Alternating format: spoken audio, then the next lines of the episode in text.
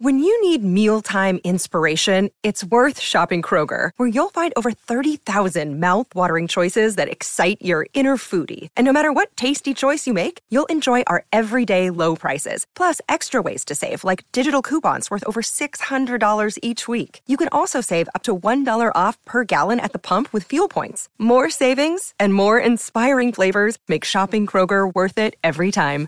Kroger, fresh for everyone. Fuel restrictions apply. Another day is here, and you're ready for it. What to wear? Check. Breakfast, lunch, and dinner? Check. Planning for what's next and how to save for it? That's where Bank of America can help. For your financial to-dos, Bank of America has experts ready to help get you closer to your goals. Get started at one of our local financial centers or 24-7 in our mobile banking app. Find a location near you at bankofamerica.com slash talk to us. What would you like the power to do? Mobile banking requires downloading the app and is only available for select devices. Message and data rates may apply. Bank of America and a member FDIC. Hi, and welcome to the Ugly American Werewolf in London podcast. Hope you had a great Thanksgiving weekend there in America and that you heard last week's podcast on 2020 in review, uh, honoring those that we lost and going over some holiday gift ideas. This week, we're going to take a deep dive into something we actually recommended as one of our holiday gifts last week. Uh, and that's the recently re released, remastered Delicate Sound of Thunder album and film by the legendary Pink Floyd. Here on the podcast, The Wolf, that's me, Mac B, and Action Jackson talk about all things classic rock, progressive rock, hard rock, heavy metal, everything we grew up on and still being made today. And today's dive into one of our very favorite albums of all time, The Delicate Sound of Thunder by Pink Floyd. Good afternoon, good evening. So, The Delicate Sound of Thunder by Pink Floyd was huge in the late 80s. It marked so many different changes for the band, and I think was pop culturally probably wasn't as big as something like a Madonna or a U2, you know, Joshua Tree or something like that. But them getting back together for the first time without Roger Waters, bringing Rick Wright back into the band, because people may or may not know, he was basically fired or, or nudged out during the wall sessions. Um, but he played on the wall, and then he did the wall tour out of obligation. Uh, said, I'm not going to leave you hanging. You don't have to get another member or whatever, and I will play. And because the wall was so expensive to stage, because he was no longer a member of the band, he was a hired musician.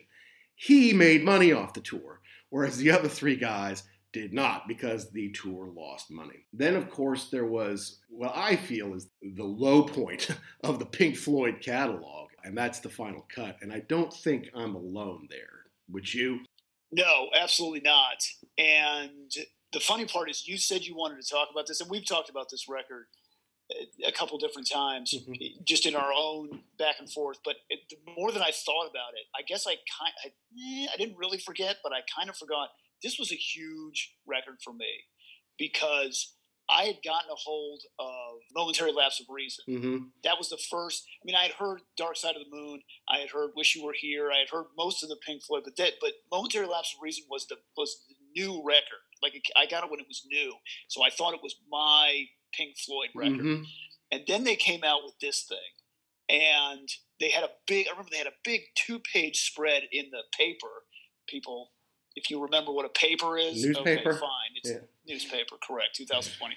And they had the deal, you know, there were the two guys. The one guy had the light bulbs on him, and the other guy had the crows flying around him.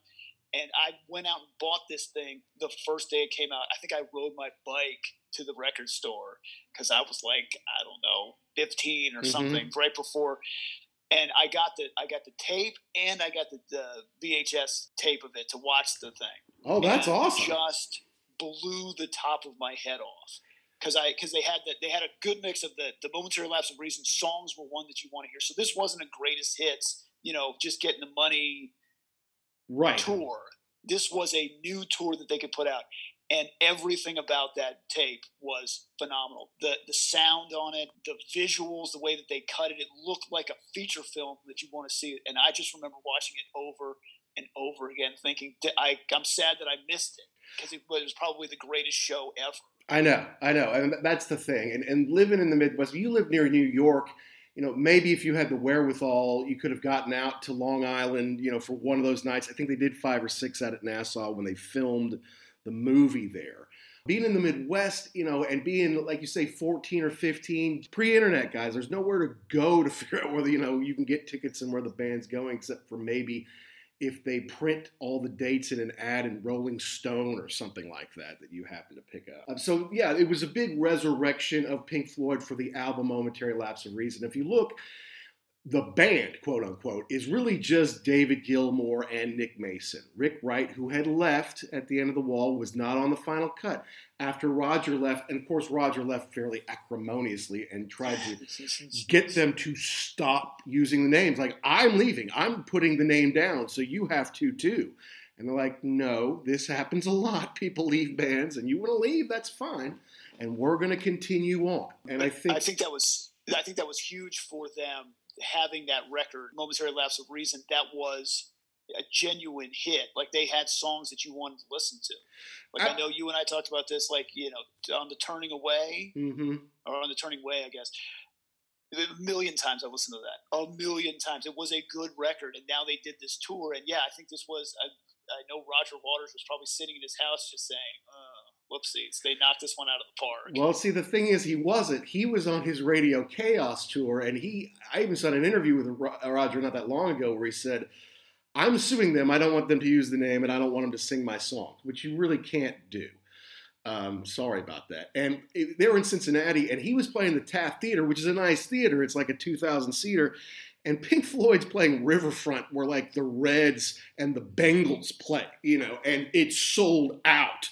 And so, and Roger prevented them from coming to see him uh, on any of his nights. It's like, no, I don't want you here. I don't want anybody from the band. I don't want any, you know, of your management here. I don't want anyone associated coming to the show because uh, he was fairly bitter.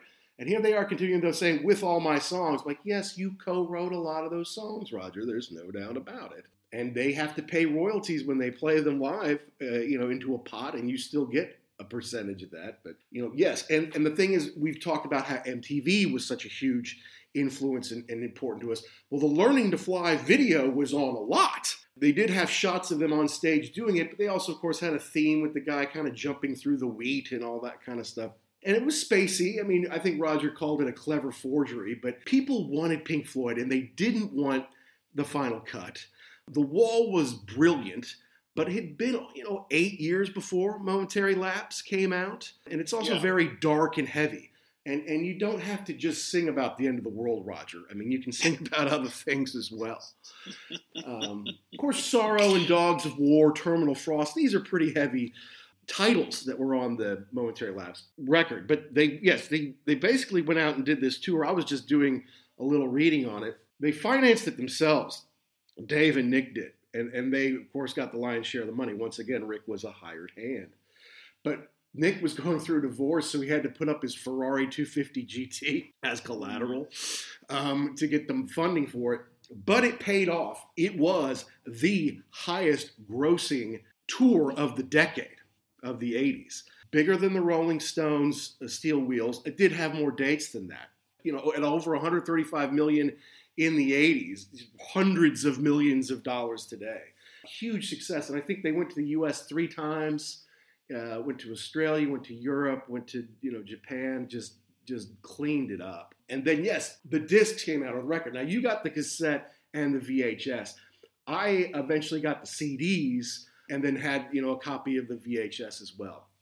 The film, I'm just glad they made the film. The film is such an important companion to the record. Lots of people make live records. But because Pink Floyd had this incredible stage, and they've always been known for their light shows, but they had this amazing stage. They had the big circle in the back that must have been 50 feet tall with all the lights surrounded it, all the video attached to it, the lasers, the smoke, the everything that went with it. And there's about 10 or 11 people on stage. They're using the whole stage there. So there's a lot to see, uh, there's a lot to take in. Uh, and I remember watching it like you, being kind of mesmerized, like, oh my goodness, they can really do this at Rock Show. They take this to every city they go to. This is unbelievable. and the uh, that you're talking about stage show that ring, the O in the middle, whatever that's right. that is, that's so iconic now. And I don't know who thought of that, but I mean, you, all you see is a picture of it, and you know, boom, that's Pink Delicate Floyd. Sound of Thunder. You know that's the tour. Yeah, I, I was I was kind of on the fence when I saw it because when you hear it, that's one thing, but then you see like everybody had a double like there was a whole nother drum set, there was a whole nother keyboard, there were about 15 guitar players, I think. that might be a little much, but but it, for for the and most and a lot of the times I don't like that, but it worked because this was such an over the top performance that all of those musicians playing together just sounded awesome. Well, that's right. That's for sure. And I want to go into all those folks because some of them I knew and have kind of followed over the years. Some I wanted to do a little research on to better understand their background and kind of what's happened to them since. But when you're a band as big as Pink Floyd and that $135 million at the time is all flowing basically to two people, they may have given Rick Wright an attaboy, and I hope they took care of the musicians because they, they toured for two years on that. And I know when you're in Pink Floyd, generally you get to fly first class and to stay in the nicest hotels and and all that kind of thing. But from the other musicians in the band who were working just as hard as the guys who wrote the music originally, you know, they, they should be taken care of. But I, I see it as a huge triumph of, yes, like you said, this is the new album. This is the Pink Floyd I know, this momentary lapse reason. And I get into it, and I've seen videos on MTV, and I dig it. And then they meld it with their hit songs. And their catalog is pretty robust, obviously. And there was no Pink Floyd greatest hits when it came out. Uh, there was maybe one called The Works that had a few different songs on it. I think there's a little one called The Collection of Great Dance Songs, which had like five or six songs literally on it. It was not like what eventually came out in the 2000s, Echoes, uh, that had all the kind of the best, even the Syd Barrett years and kind of through all the way to the end there. So when Delicate Sound of Thunder came out, it was the best collection of a Pink Floyd greatest hits that you could own at the time. And if you're young like us and you didn't, I mean, I think when, uh, I think Dark Side of the Moon either came out right before I was born or came out between when you and I were born. Uh, and then the next one, uh, Wish You Were Here. Wish You Were Here came out, what, 75 or so. I was two. Animals comes out in 77. I was four. Uh, the Wall was a big deal eventually for us because The Wall, they made a movie of The Wall. And obviously the songs are big, you can hear on the radio, but The Wall became kind of a, a midnight hit at independent movie theaters. Like, you know, one weekend they do Rocky Horror, one weekend they do The Wall, you know, something like that. So The Wall was kind of in everybody's collective conscious. And then when this finally came out and we're teenagers, we're of age, and we can see a Pink Floyd show, because like I said, not everybody can go for one reason or another, but they give you this video uh, and it just it looks amazing. And one of the big reasons we're talking about this right now is because they just re-released it. At the time recording this, on Friday, they just re-released the uh, remixed, remastered, restored version of the album with eight tracks that weren't included on it in the first time. And of course, there are packages where you can get the DVD and the Blu-ray and also get uh, the movie. And I, I just, the movie pairs so well with it. I didn't realize, I guess, at the time, on the record, there are some songs that were on the record that were not in the movie, and there were songs in the movie that were not in the record. For instance, Another Brick in the Wall Part 2, not in the movie, but was certainly on the record. In the original movie, Great Gig in the Sky, where the three backup singers get to take turns kind of wailing, you know, uh, while the, the guys are playing. That was in the movie and kind of an important part of the movie. It really gives those ladies a time to shine, but but not on the record.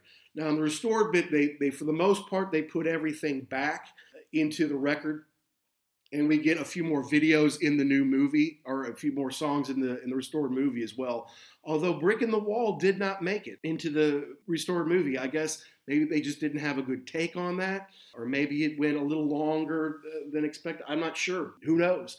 Uh, but that did not make it into either part of the movie. The story I heard about this was David Gilmour swears up and down this there were very little to no overdubs on this, and if that really is the case, which I mean I'd have to take his word for it, it, it was it must have been the most amazing show because it's just it's clear, it's the levels on everything are just fantastic, And uh, uh, to your point, I think that it'd be probably another brick in the wall just didn't fit. It, that's kind of a kind of a slower song. Like I don't know, maybe if it was it kind of maybe in concert it worked okay, but it was kind of like a hard break mm. in the movie, and they just said forget it. You know, one thing I wanted to go back to real quick was you were talking about Roger Waters mm-hmm. at the same time doing his, and I remember Radio Chaos. I remember hearing it and thinking like, okay, this is not my cup of tea. It's mm-hmm. a little mm-hmm. more involved, but then unfortunately for him, David Gilmour sang most of the big hits.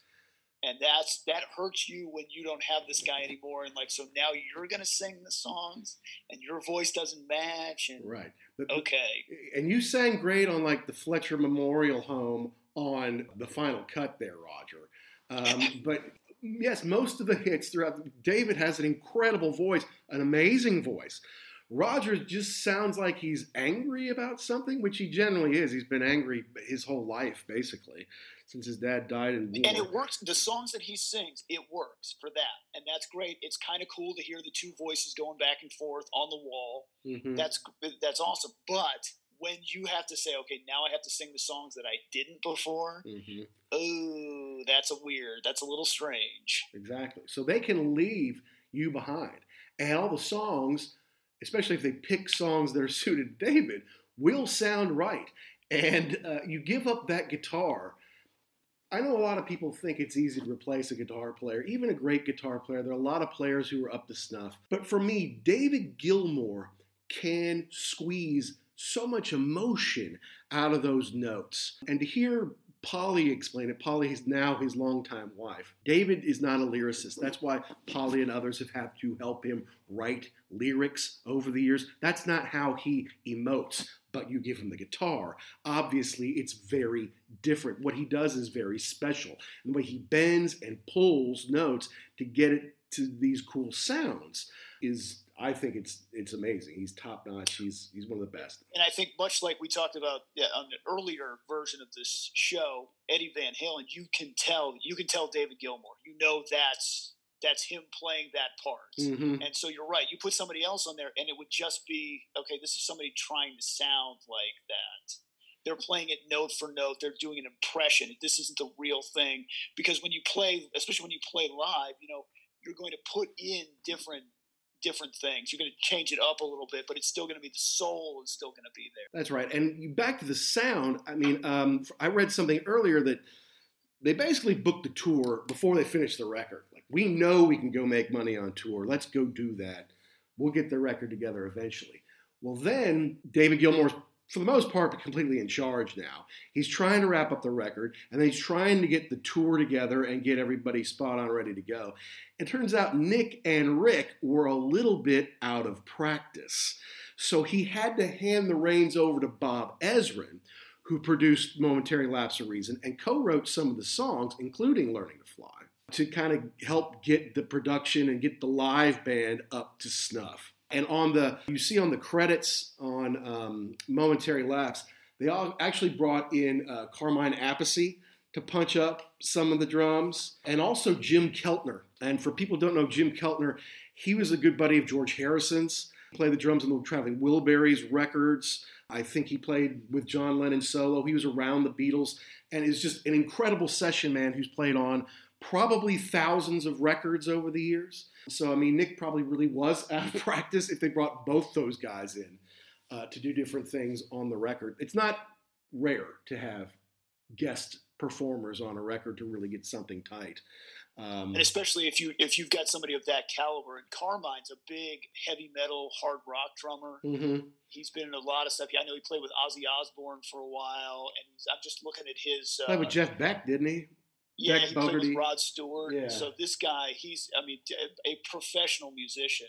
And then maybe that, to my point before, was why you had a double for both Rick and everybody else on there, just in case maybe there was a problem or mm-hmm. there's a low spot. You, you had somebody waiting in the wings that could fill in and just make the sound bigger. Fuller, right. And of course, yeah. with guitar, there's a lot of times there's a guitar part that's just kind of the they call it the rhythm part maybe, but it's kind of the bass part of it.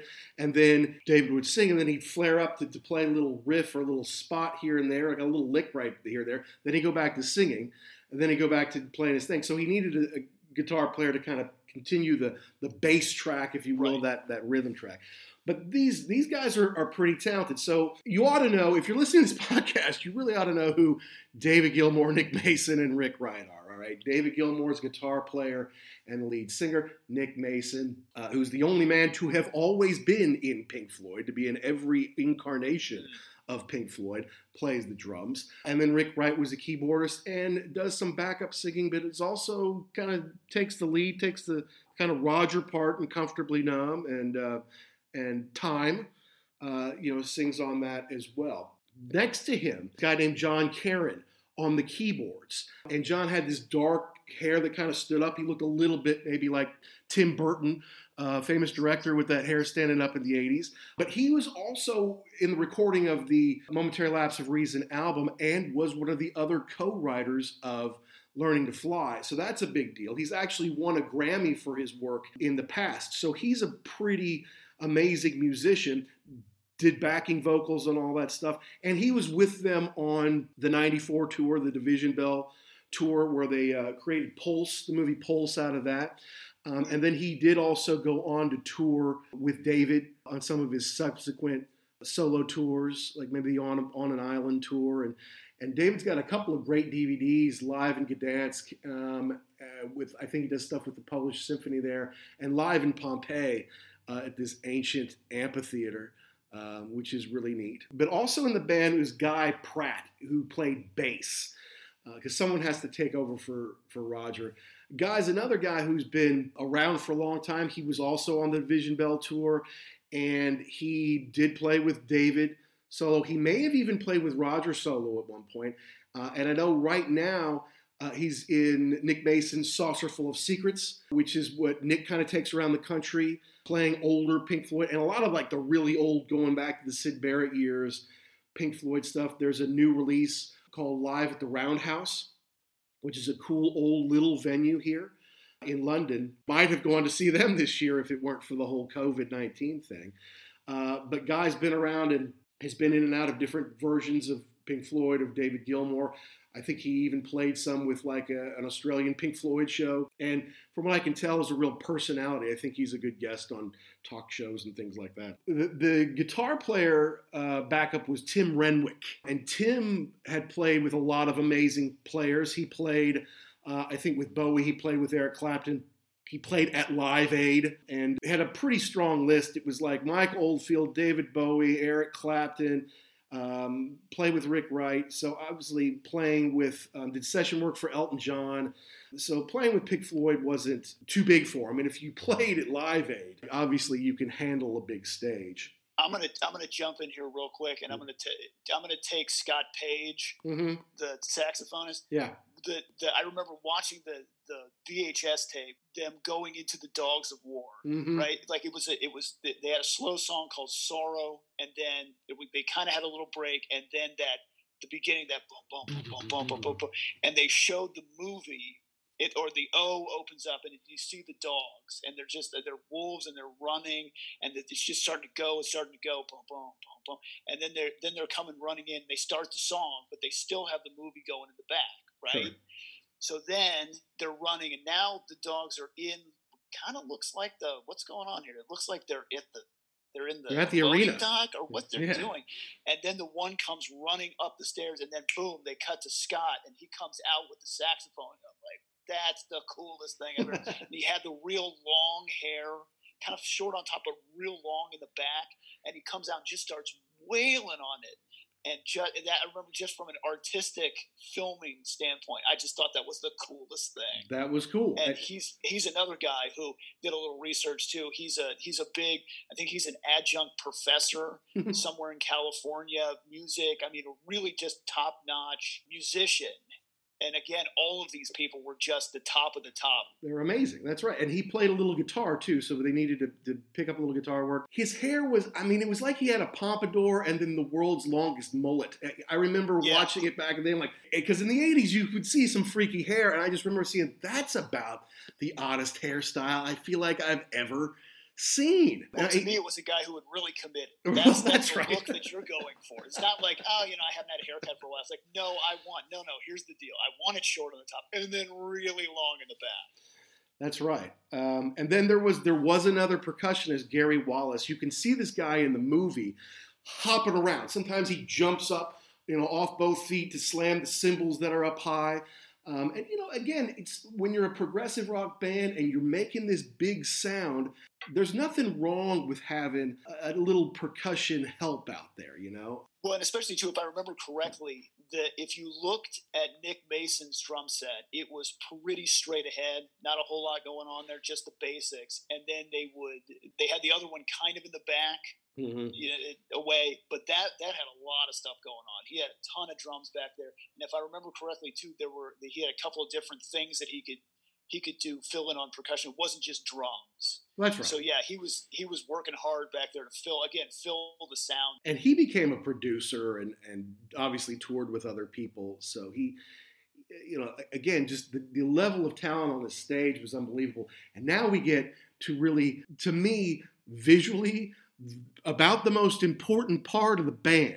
And that's yes, the, please. That's the backup singers. Okay. Yes, please. Hello, Pantheon podcast listeners. Christian Swain here to tell you more about my experience with Raycon earbuds.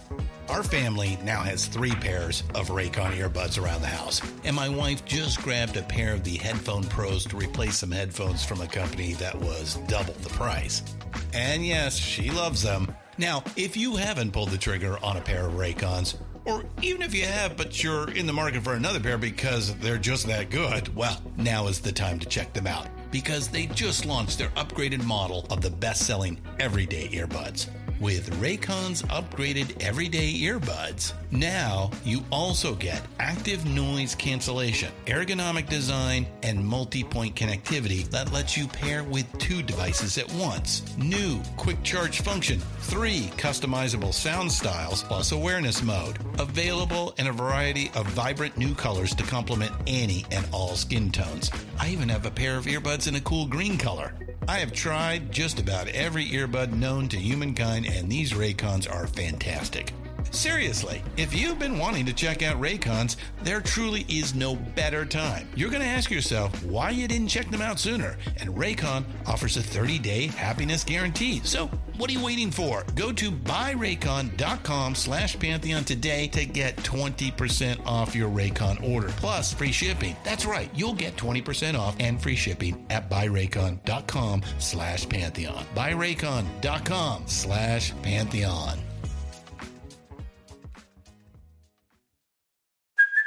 Hey, it's Kaley Cuoco for Priceline. Ready to go to your happy place for a happy price? Well, why didn't you say so? Just download the Priceline app right now and save up to 60% on hotels. So, whether it's Cousin Kevin's Kazoo concert in Kansas City, go Kevin, or Becky's Bachelorette Bash in Bermuda, you never have to miss a trip ever again. So, download the Priceline app today. Your savings are waiting. Go to your happy place for a happy price. Go to your happy price, Priceline. Okay. These women were so amazing to a teenage wolf. It was unbelievable to, to see these women like just singing their hearts out. Like because you know I, I think I'm hot stuff for a teenager. And I'm just like, oh, there's grown women out there who would who would intimidate the heck out of me. Yes, there's three of them right there. Three amazing women: Rachel Fury, Durga McBroom, and credited in the movie and on the record as Margaret Taylor found her. Her name is actually Machan or Machan. I'm not exactly how to pronounce it. M A C H A N Taylor. And you can find her. She's continued to work and had a long career and played and toured with so many people over the years, including people like David Bowie, and had a it's just had a great long career. Yeah, she played with Government Mule. You know, Government Mule has done Dark Side of the Mule tour and, and record before, and, and she toured with them on the, a couple of times for that. Neal Schon, REO Speedwagon, Belinda Carlisle, Morris Day. I mean, she's done a lot, and she's become, I think, a, a teacher and, and, professor. You know, works at the Clive Davis School of Recorded Music in New York, um, and still teaches, and has had a, a pretty neat career. And she was the one on the very left, if you're watching visually. Long dark hair, all of them basically the same black mini dress, but she's on she's on the left. The, the woman in the middle was Durga McBroom. Uh, again, an amazing talent. Uh, and she was with Pink Floyd for a long time, did also sing on the Division Bell tour.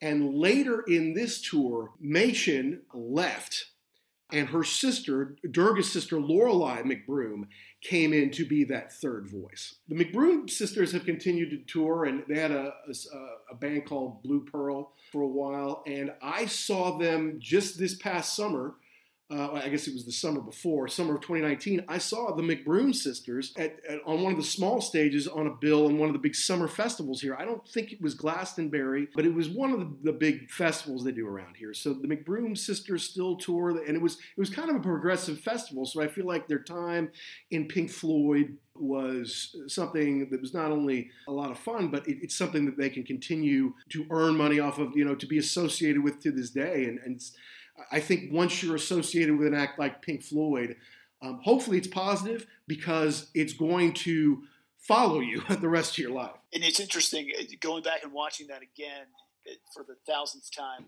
The the fact that uh, what I liked is that they were yes backup singers, but they were prominently featured. They had a couple, you know, definitely a lot of cutaways to them, and them being attractive did not hinder that at all. Yeah. But the fact that they were chosen because they could sing, they could just belt out these songs. And to be honest with you, the 15 year old me was infatuated, and the me of today is still like still infatuated. And I know yeah. we're not allowed to say that women are beautiful or sexy or that's you know somehow wrong. Um, but, but the third one, the one on the right, the one who was standing next to David Gilmour, Rachel. That would be Rachel. Yes. Rachel, Rachel Fury. Fury so yes. beguiling. And they knew it too because the film zeroed in on her a lot. Now, she's kind of the lead backup vocalist, and she did get to sing some duets with David, including Comfortably Numb. Can you imagine standing on that stage every night and singing Comfortably Numb as a duet with David F. Gilmour? I can't, I can't believe it. And then when he goes into solo, you're the closest one to them. You're closer than the people in the front row. You get to watch that every single night. And of course, look, the guys in Pink Floyd were nothing to look at when they were younger. Now they're in their 40s. You know, they maybe have a couple pounds on them. They dress like they're going to the mall or something like that. You have to have something visually interesting on stage. And having these you know, soulful, sultry songstresses next to you. And they had choreographed moves, right? The way they moved their legs and moved their arms and stuff like that. Again, giving them the opportunity in Great Gig in the Sky and some other songs where they got to go off and, and do some heavy duty singing. Uh, but obviously, Great Gig in the Sky really shows you the power of each one of them. Now, in doing some research for this podcast, because I have ambitions, I figured, well, maybe we could get Durga McBroom. Maybe we could get, you know, Rachel Fury on, you know, or even if we can't interview them live, maybe we could send them some questions. Maybe they'd answer them. And you and I were not the only people beguiled by Rachel Fury. And her real name is apparently Rachel Brennick. And she was a child actor. You know, she was in stuff in the early 70s when she was a kid. And then she actually made a song under the name Weenie Bopper um, about like David. Ca- yeah, I know. I somehow slipped through the cracks. Um, maybe it didn't come across the Atlantic, but it was basically just because so many people love David, um, David Cassidy, and some of the other, you know, real heartthrobs of the day. So it was kind of meant to take that on. And then by the late '70s, she was a uh, in demand studio singer, on contract singer, and she worked on a lot of different albums. And then she goes out on this tour, the uh, Delicate Sound of Thunder tour. And obviously, it's a long tour. Uh, I mean, a couple years. But after that, she quit the business. That's it. No one's seen or heard from her since. James Guthrie is a guy who worked on the production side for Pink Floyd, had been like an engineer producer for years, and he helped work, did some mixing and stuff on uh, Momentary Lapse. He was dating Rachel at that time, and that's how she got introduced to the band. And then she totally went away, and nobody knows anything about her. Allegedly, she lives in London. She might have gotten married and had a couple kids. She might have been active in animal rights. That's it. That's all we know about Rachel Fury, Rachel Brennick. So if anyone out there has any idea, now hopefully she just decided, hey, look, I was a child actor. Now I just did two years of hard on the road.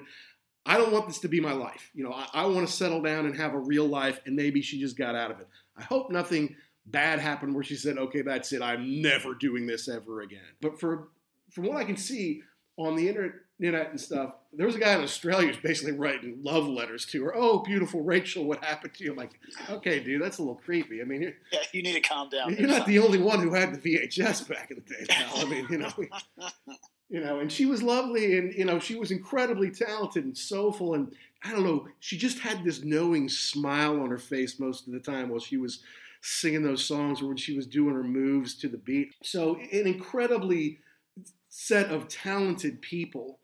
Um, and you know, the re-release, and I, I did not buy the re-release that just came out November twentieth, but I bought the Latter Days box set, which is ridiculously more expensive, which came out last year. Actually, my my wife gave it to me for Christmas, but it gave you the remastered movie, it gave you the remastered album. Uh, and so now this year they're kind of breaking that out. You can just get the album. You can get the album with the DVD and Blu-ray, um, and revisit it all. And it's and it's incredible. In addition to that, in the box set, it gives you a couple other videos. One is Pink Floyd in Venice, which apparently towards the end of the tour in '89, they did a show in Venice where they got out on a barge and then they broadcast the show to countries all over Europe. So you could stand in the square in Venice, which comes right up to the water, but then there are also, you know, a thousand boats sitting out there as well. And the band was the same, with the exception that Marshawn uh, Taylor was not there and Lorelei McBroom was. But you could tell they'd all been on the road a long time because Rachel's hair was a good three or four inches longer. Gilmour's hair was longer. Guy Pratt, you know, had had a mop and it was moppier. You know, they, they'd all been like, we have been doing this for a long time. And there was even a part on Wish You Were Here where David kind of forgot to sing along. You know, he was playing like, well, that sounds good. And, and then he for- doing something else. he's supposed to say so, so you think you could tell. He forgot the first so, he, and, he, and he, you know, the camera kind of caught him going, whoops, yeah, so you think you could tell, you know. and that night they didn't have the black mini dresses on; they had the lavender purple mini dresses on. Um, so it, it was an amazing, it was a, it was a neat show. And then um, the next year they played Knebworth. I think Lorelei and Durga were there, but Miss Rachel was gone most of the rest of the band, I think the whole rest of the band was still the same, but uh, Rachel was gone. I, and if I'm not mistaken, that was their only appearance of the year. And from what I understand, Paul McCartney was on that bill. And when you're Paul McCartney's manager, you're pretty confident that Paul McCartney's going to go on last anywhere you go, any festival or any show you might do. And I think the manager of Pink Floyd's like, no, we just concluded the most successful tour in the history of the world. We'll be closing the show that night, right? We'll, close after the sun goes down. Paul can play while the sun's up. We're gonna, and I, I think a little bit of a fight ensued, but uh, the fact of the matter is, Pink Floyd closed the show. Yeah, and, and uh, like you said, coming off that massive tour, I mean, no offense to Paul McCartney, but by 1980, what was that, 88, 89? Well, 1990 was Knebworth. Yeah, yeah, so, yeah. yeah. No Give- offense, Paul. Yeah, give my regards to Broad Street, Paul. Um, Ooh, not so much. But you know, you were you were talking about stage moves, mhm. and I think David Gilmour probably, if he moved three feet from that microphone, Oh, he'd I mean, fall down. just up and back. He'd fall down, Matt, yeah. He could Yeah. sway a little bit. He could maybe step forward to step on a pedal or something, you know. Um, but he's not going to move a whole lot from that spot because. But the fact of the matter is, you could get hit with something. They had lights that were like rotating stuff. You you might walk into something, man. So you you had to stay pretty tight to your spot there. But it, it's just hearing it again clearly and hearing it, you know, with the new, with the songs kind of put back in there, uh, the songs that we didn't get the first time around. So you would say, okay, so your recommendation is because I don't have the updated one, but I've got my eye on it. It's a solid purchase. It, they did enough to make you want to do this again, to purchase it again. They've cleaned it up. Absolutely, absolutely. Okay. The, the way you remember the film being so awesome, just the way it looked, well, they have cleaned it up, you know, and, and tried to mm-hmm. digitize a little bit. So that's great. Everybody looks amazing. The sound is much better. And they've put stuff back in there. So stuff that you didn't see last time. Plus, you know, like Comfortably Numb, the solo's a little longer. If you've listened to the song on that record 150 times the way you and I have, you will hear it. You will be, okay, yeah, that is a little bit different. They, there's a few different songs where things are just a little bit different in there. And they put in Signs of Life, uh, A New Machine, Terminal Frost, and A New Machine Part 2, which are all from Momentary Lapse. They put all those back on there. They put in On the Run, Breaking the Sky, which was on the film but not in on the discs originally. That's on there too. Um, and then Welcome to the Machine.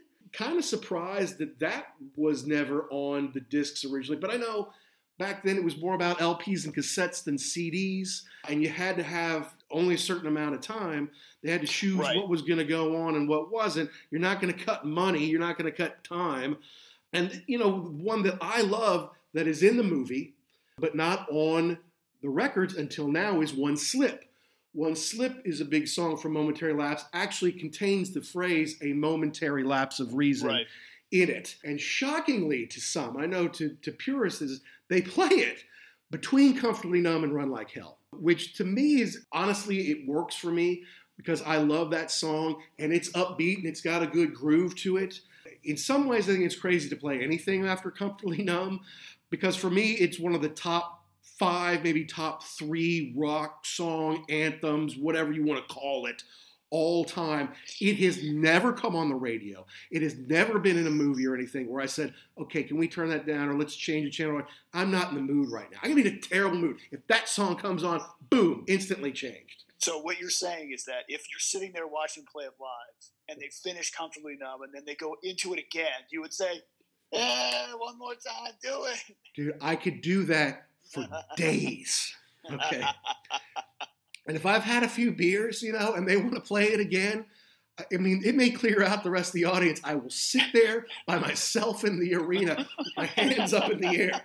You'll be sitting on the concourse like, is Matt coming or what, man? I got to get home. Oh, I think I'd be. I think I'd be right there with. See, you. that's what I could- thought. he That's could- that's why we do this together, Jackson. He, he could play that solo.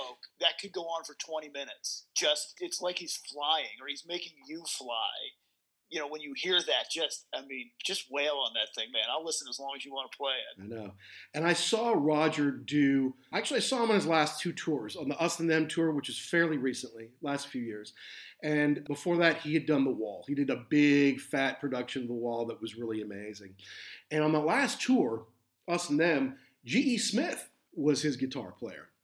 And GE is a heck of a Yeah. guitar player. He was on Saturday Night Live for decades, and he was in Hall and Oates, and he's done a lot of amazing session work, and he's kind of a guitar historian.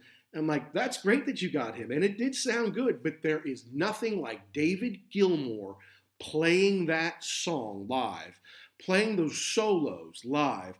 It's it's unbelievable. Well, again, I mean, yes, G.E. Smith is a fantastic musician, and he can play note for note, no problem. But it's an impersonation. It's not the person who actually made that up from out of his head. That's right. And there are other little things in there. You know, they take out, I think, a slap bass part in one. Uh, you know, in, I think on Shine On You Crazy Diamond, originally maybe you only got part one, and then you get the other parts, you know, in the re-release. So listen, ask Santa. I promise you, you will be so happy you got it. And probably, I would say, get the get the deluxe package, get the one with the DVD and the Blu-ray, and you know, if that comes with books and everything.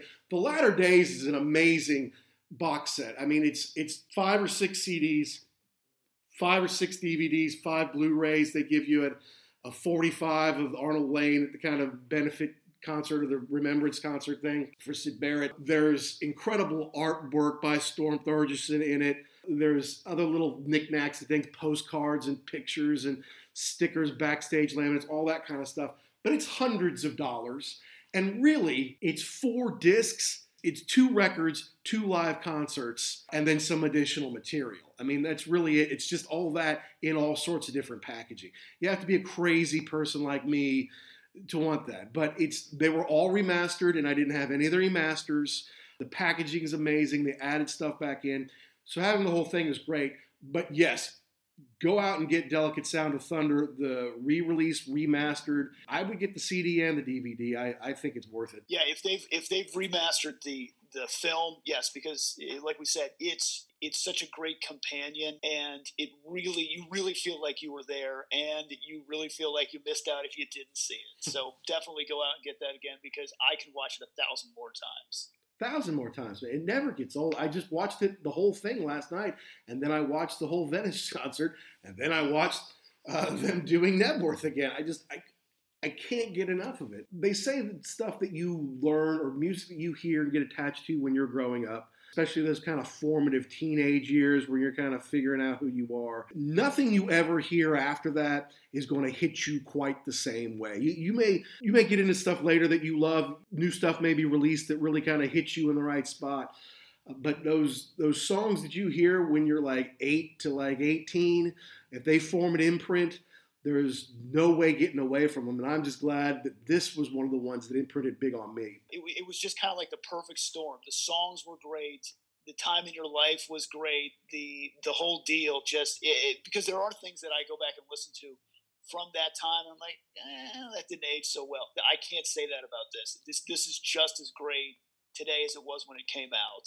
Fantastic. And the and the fact too that it was. I mean, you pay concerts are expensive don't get me wrong. I'll never say that they're not. But to me, paying for something like that, it's not just the songs; it's the whole experience of the the show and the lighting and everything. You come out saying, "Wow, that was a that was an experience." Exactly. You know, and that's why, because I did get to see them once on the Division Bell tour. Saw them in Tampa, and apparently after the Tampa tickets went on sale, they then put up an Orlando show. And I don't know if I didn't realize that or I consciously said, oh, well, I've already got tickets to Tampa, so I'm not going to go to the Orlando show. Because now, because, you know, back then, we, we lived in Orlando. Tampa's an hour and a half away, maybe. When you're a student, you don't have a ton of money. And a Pink Floyd ticket is a little expensive. Uh, and whereas today I'd say yes, I will go. I will take two weeks off of work and go see Pink Floyd if they if they were to tour around. That's not that's a no brainer. I don't have to think about that. But back then it's like no, I don't think I can afford to see them twice. Plus I got to see them twice within a few days of each other. That might be too much. Now I'm just like you idiot. You should have you should have dropped out of school for a week. It's just school. you know, just go go tour around and see them just follow the tour bus. Yeah, you know what's wrong with you. So uh, that's that's what we want to kind of to impart on you today is the effect that it had on us and still had on us. The way the film is the perfect companion to the record. And again, they could show some of those as videos later, right? It wasn't just the Learning to Fly video. Eventually, they could release Comfortably Numb as a video, or at least show it on MTV and get kids who didn't get to live through the wall in the late 70s, early 80s. By the late 80s, now you're mature enough to handle it. You can hear some of these songs via MTV. And not have to be, not have to be, and I don't want to, weighed down is not the right, tour, uh, right term, but the wall's pretty heavy duty if you listen to the whole thing start to finish. So they could pick out songs that could get you into that without having to go through everything at that point in time. Right. You know, because my wife doesn't know much about rock music. It's, and when I told her I was taking her to Roger Waters and that he was in Pink Floyd. I thought, well, I could explain the wall to her. But that that's going to be hard to do. Why, why, don't I just take her? You know, of course, in the first, the beginning, to start off, a plane that someone our size could fit in, you know, a plane, a prop plane, goes from the back of the arena and crashes into the wall of the front of arena. And she'd never seen anything like that. And from there, she was enthralled, you know. Uh, and the music's amazing. And whoever he had playing guitar, on Comfortably Numb, he got to play the solo. Rogers down low, but the guitar player got to play the guitar solo on top of the wall under a oh, spotlight. Okay, yeah and that's really cool. And David did, I saw the footage of it. He did play it one night with him somewhere. I don't know if it was in Europe or in London or where, but but somewhere he did one night where he did play it, which would have my head would have exploded if I had been there that night. But you know, the end when the wall comes down, like it, it's just it's you're right. It's so heavy. It's about how the the war industrial complex and politicians and religion and big business are all there to crush your soul, you know, and turn you into a robot. And and I think that for us, we that's a big product of living in England and and having that imprint of the of, especially in 19 what was that 79 1980 when it came out you still had World War II hanging around that we never had so I mean you could listen to it and say oh you know I see but you know the whole thing about how the the institutionalizing sending people to these big schools and mm-hmm. yeah the, the the world is going to crush you into this powder. Right. We never really had. You're just fodder, you know, for Correct. the for the working gears. And uh, yeah, I mean, obviously, looking in America after World War II, all we had to do was get our boys home, and then we could sit back and get rich. In England, there's still just rubble everywhere. You know, there's bombed out stuff, and in the Midlands, you know, not just in London, but but everywhere stuff was bombed out, and like going playing around a bunch of rubble was pretty normal for kids. And Roger lost his father in World War II, and he had been a pacifist and a conscientious objector. Uh, wasn't going to serve, but then he realized, okay, these Nazi dudes are, are pretty bad. We, we've got to stand up to this. So he did go fight, and he did lose his life. The same way my grandfather did. My mother never met her father because he died in battle, probably right near Roger Waters' dad, six weeks after she was born. However, she did not make a lifetime about being bitter about it. Not that I'm, you know, telling Roger, you're not allowed to be bitter. You're allowed to have these feelings, but it just seems like I don't, I don't know that you ever get over losing a parent like that, but it just never seemed to leave his work. I wonder if he's ever found any peace over this at all. I, don't know, and I, and I can't imagine, and I don't know David Gilmour personally, shock.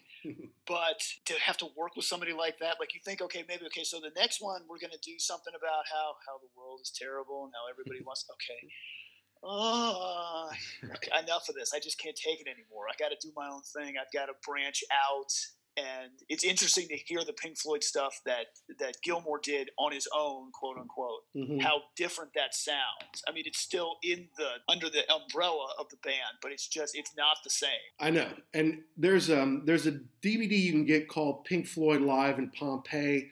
Uh, that came out in 72. I think it came out ahead of Dark Side of the Moon. But so it's it's part concert and, and them playing in this old ancient Roman amphitheater which David Gilmour went and played a concert at later um, and was released on DVD and, and disc as well. But so it kind of shows them playing. It's a documentary, so it has a lot of interviews and studio time. And it shows them in Abbey Road, I think doing some Dark Side of the Moon stuff.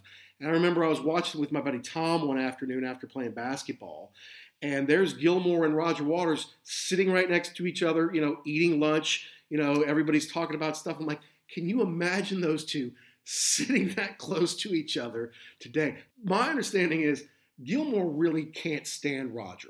Roger's kind of mellowed a little bit towards the whole I can't believe you took my band or you know I'm suing you for using the band that I quit.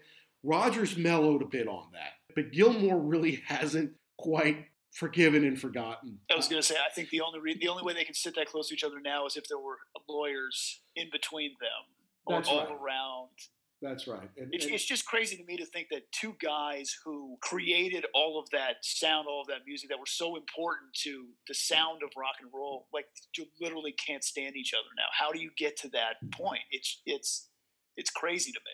Well, because of the money they both have, and they're both very wealthy men, they don't have to. You know, if you were in a middling band and like the only way that you can kind of continue to have a good life or to earn a decent living is to get back in this band and just kind of get together with your guys. Yeah, maybe they work it out. But they don't have to be on the same continent as each other. They, they don't have to be close to each other. And remember, they played for the G8 or did the Live 8 was kind of the last thing they did yeah. for Bob Geldof. It was was that 2006, 2008, something. The four of them did get together and play a few songs, and apparently Roger even came in for that um, okay, here's what we ought to do. Let's do this. We can sing this. I can do this. You can do this. And David kind of took a gulp and said, Roger, we are Pink Floyd, pointing to him and Rick and Nick. We would like to do these three or four songs, and we would like you to join us. And of course, Roger said yes. But even at the end of the show, look, they sounded good. It was cool to see the four of them together, even if it was just for a brief moment. And then even at the end, Roger's like, "Come on, man." Come hug me. Come put my arm around me. And David's kind of reluctantly like, "Yeah, I guess, uh, I guess I got to do this. We got to take a bow. Yeah, I guess I'll let him touch me." Uh, you know, at least that's the way it came off to me. So, I mean, I think they're cordial enough. If they were to bump into each other, they wouldn't be hateful. But I think David would just rather be doing anything else. And I remember watching Roger Waters being interviewed for 60 Minutes. Don't you miss David Gilmour's musicianship? He's like, no, because I'm surrounded by it. I'm like, oh yeah, who you got to play David Gilmour's guitar part? I'm like, and again, G.E. Smith, brilliant guitar player. It's not David Gilmour. And, and, you can't tell me if you can't tell me that the first time I don't know how they wrote the song. I don't know, you know, what the mechanics were, but you can't tell me the first time that he laid down that solo, you weren't just wow. I, was, I gotta I got a tear in my eye. That was so good. And that's David Gilmour's contribution to the wall, right? Because for the most part, the wall is Roger's baby, and he wrote. Um, that's the um, only. That's the only song he did not write on his own. He wrote everything else except comfortably. Except numb. comfortably numb, and yes, so the wall is a masterpiece. But comfortably numb on its own, take it out of the wall, separate it, put it out on Mount Olympus of greatest songs all time. It is super special, and it's because of Gilmour's guitar work and his singing. And the vocals, yeah. Yeah, Roger does the ominous part, like, okay, he does that stuff. But then the yeah. pretty part, which is what the Rachel. Part, yes, the yeah. soaring part, the, the inspiring part, the part where you can't stop listening or take your eyes off of Rachel Fury while she's singing it with David Gilmour. this is a triumph of mankind, comfortably numb. And on Delicate Sound of Thunder, which now has a little bit longer solo, Gary, which I think you'll like. Mm-hmm. Yeah, I mean, when it comes to Pink Floyd, more is more. You can't just, you know. Correct. I, I want more, I, less because they're not making anymore, and that's the sad thing. I mean, Rick Wright died not too long after they did the G8 thing, so there will yeah. never be the four of them together again. They're too old, I think, to do Pink Floyd straight up Pink Floyd, either with Roger or without him. Even if the two of them Nick Mason, David Gilmour said, okay, we'll do this one more time. I don't think they'll do that. Uh, I just don't think they want to. It would be too big a production. There would be too much pressure to make hundreds of millions of dollars. They should be pretty well set up by now. And David Gilmour can just tour if he wants to. But again, they're in their 70s, fabulously wealthy. I mean, Nick Mason does do his Saucerful of Secrets thing. Obviously, Roger is in good shape into that huge Us and Them tour, which was amazing. I think we're done. I think we're done on New Pink Floyd. They did put out The Endless River, which is not included in the latter day box set, by the way. Uh, it's kind of like the one thing that didn't really make it in there from the post Roger era. But of course, I have it. I have the deluxe version. I bought it the first day it came out because it's the end of Pink Floyd, right? And it's got Rick Wright on there. It's got some good stuff on there. Um, some of them are just kind of themes and shapes they never really did take the time to work out. Kind of fell out of the momentary lapse in Division Bell sessions. But that's it, you know, it's it's gone. I mean, maybe they could release some more live albums, stuff that they recorded on those tours. But the thing is, it's not like it's going to be all that different from Pulse or Delicate Sound of Thunder because they kind of stuck to the script. There's so much to coordinate between the lights and the sound and the cameras and everybody on stage. You can't just say, all right, let's play one we haven't played in five years. That doesn't happen. It is choreographed to the second, maybe. The, the Before video. jazz exploration. Yeah, I mean, the video. Uh, I mean, sometimes David allegedly would turn around and watch the video to know when he needed to catch up or maybe slow down a little bit in the song, you know, because it has to be on time. So what you see matches what you're hearing. So yeah, it's not like they're going to say, uh, all right, let's play Echoes. We haven't done that yeah. one in 15 years. No, they're not going to do that. They can't. And, and the, the thing is, too, even if they were to do something, it would never surpass those tours. Even, even the Pulse. I mean, I saw I saw what they put out for the Pulse record, mm-hmm. and it was good, but it wasn't Delicate Sound of Thunder. It just wasn't this. It was a kind of a I don't want to say retread, but it wasn't as groundbreaking. I have to agree with you totally there. Because uh, I was excited to see Pulse, especially after I'd seen the show. It's like now I get to have a video record of the concert that I saw, and it was really amazing. At the end of Delicate Sound, the big kind of disco ball comes above the, the O, uh, or in front of the O rather, and then it opens up. On this tour, it was like they had a huge tent between the 30 and 30 yard lines of the football field, and then the tent's roof opened, and then you know a 70 foot high thing came out with the disco ball on top and spun around the whole stadium, and then of course it opened up to reveal the lights out from it. And I just thought that's amazing.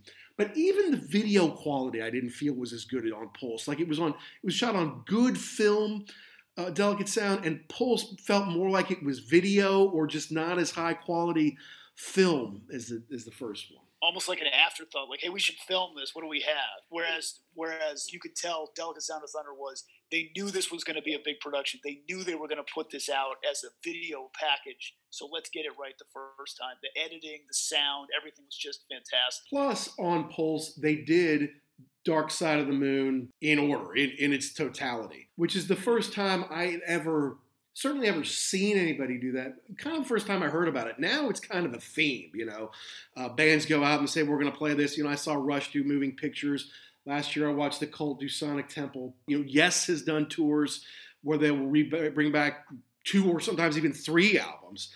Um, and this year, when I was supposed to see at Royal Albert Hall, they were going to do Relayer. But but this is the first time I'd seen that, and so they did the Great Gig in the Sky. This time without Miss Rachel, and I, I thought, you know, it, it, it's good, but because you're right. I mean, it's they didn't have that many new songs from the Division Bell. They they played a few of them, but then it was basically all right. More Division Bell, less momentary lapse, and then all the hits you can fit in that weren't on Dark Side. And so, you know, I liked Us and Them. You know, I, I liked the stuff that they had on the Delicate Sound versus Pulse. Again, I was psyched to get Pulse. I was obviously psyched to see them, and they've had a couple of nice releases of Pulse. I've had it on Laserdisc, I've had it on DVD, and now from the latter years, I have it on DVD and Blu-ray. And and they've punched it up, they've restored some stuff, but there's just something magical. And again, I think it's got something to do with the time in our lives and our discovery period there, Jackson. But if you had it on cassette and VHS, you owe it to yourself. You go Walmart to your wife and say, "I put this on the Christmas list right now." You deserve It's, to on- it's, the- it's number one on the Christmas list. I'm moving it up. Yeah, we'll have to get the uh, the surround sound going for that because yeah, it, it is it's immersive. Yeah, and, and it's just it's built for something like that. Just to put it on, sit back, relax. We're going through the whole thing, and we're going on a little journey here. Well, that about ends things here at the Ugly American Werewolf in London podcast. Thanks for listening. For Action Jackson, I am Mac B. the Wolf, coming to you live from just off Abbey Road here in London. Please tune in next week where we'll have all sorts of good rock and roll tidbits for you. Until then, did we get something right? Did we get something wrong? Do we leave something out that's important to you? I know there are a lot of big Pink Floyd fans here in the UK and across the United States. Let us know. Tweet us at ugly underscore werewolf. Check out next week's podcast. It'll be full of great tidbits as well. Until next week, be cool and stay safe. It's NFL draft season, and that means it's time to start thinking about fantasy football. FantasyPoints.com features industry leading experts and prognosticators using proprietary hand charted data to help you score more fantasy points. FantasyPoints.com is the place to go for whatever kind of fantasy football you play. Whether you play fantasy football, daily fantasy sports, or do a little bit of everything, Fantasy Points has the meticulously researched content to guide you to victory.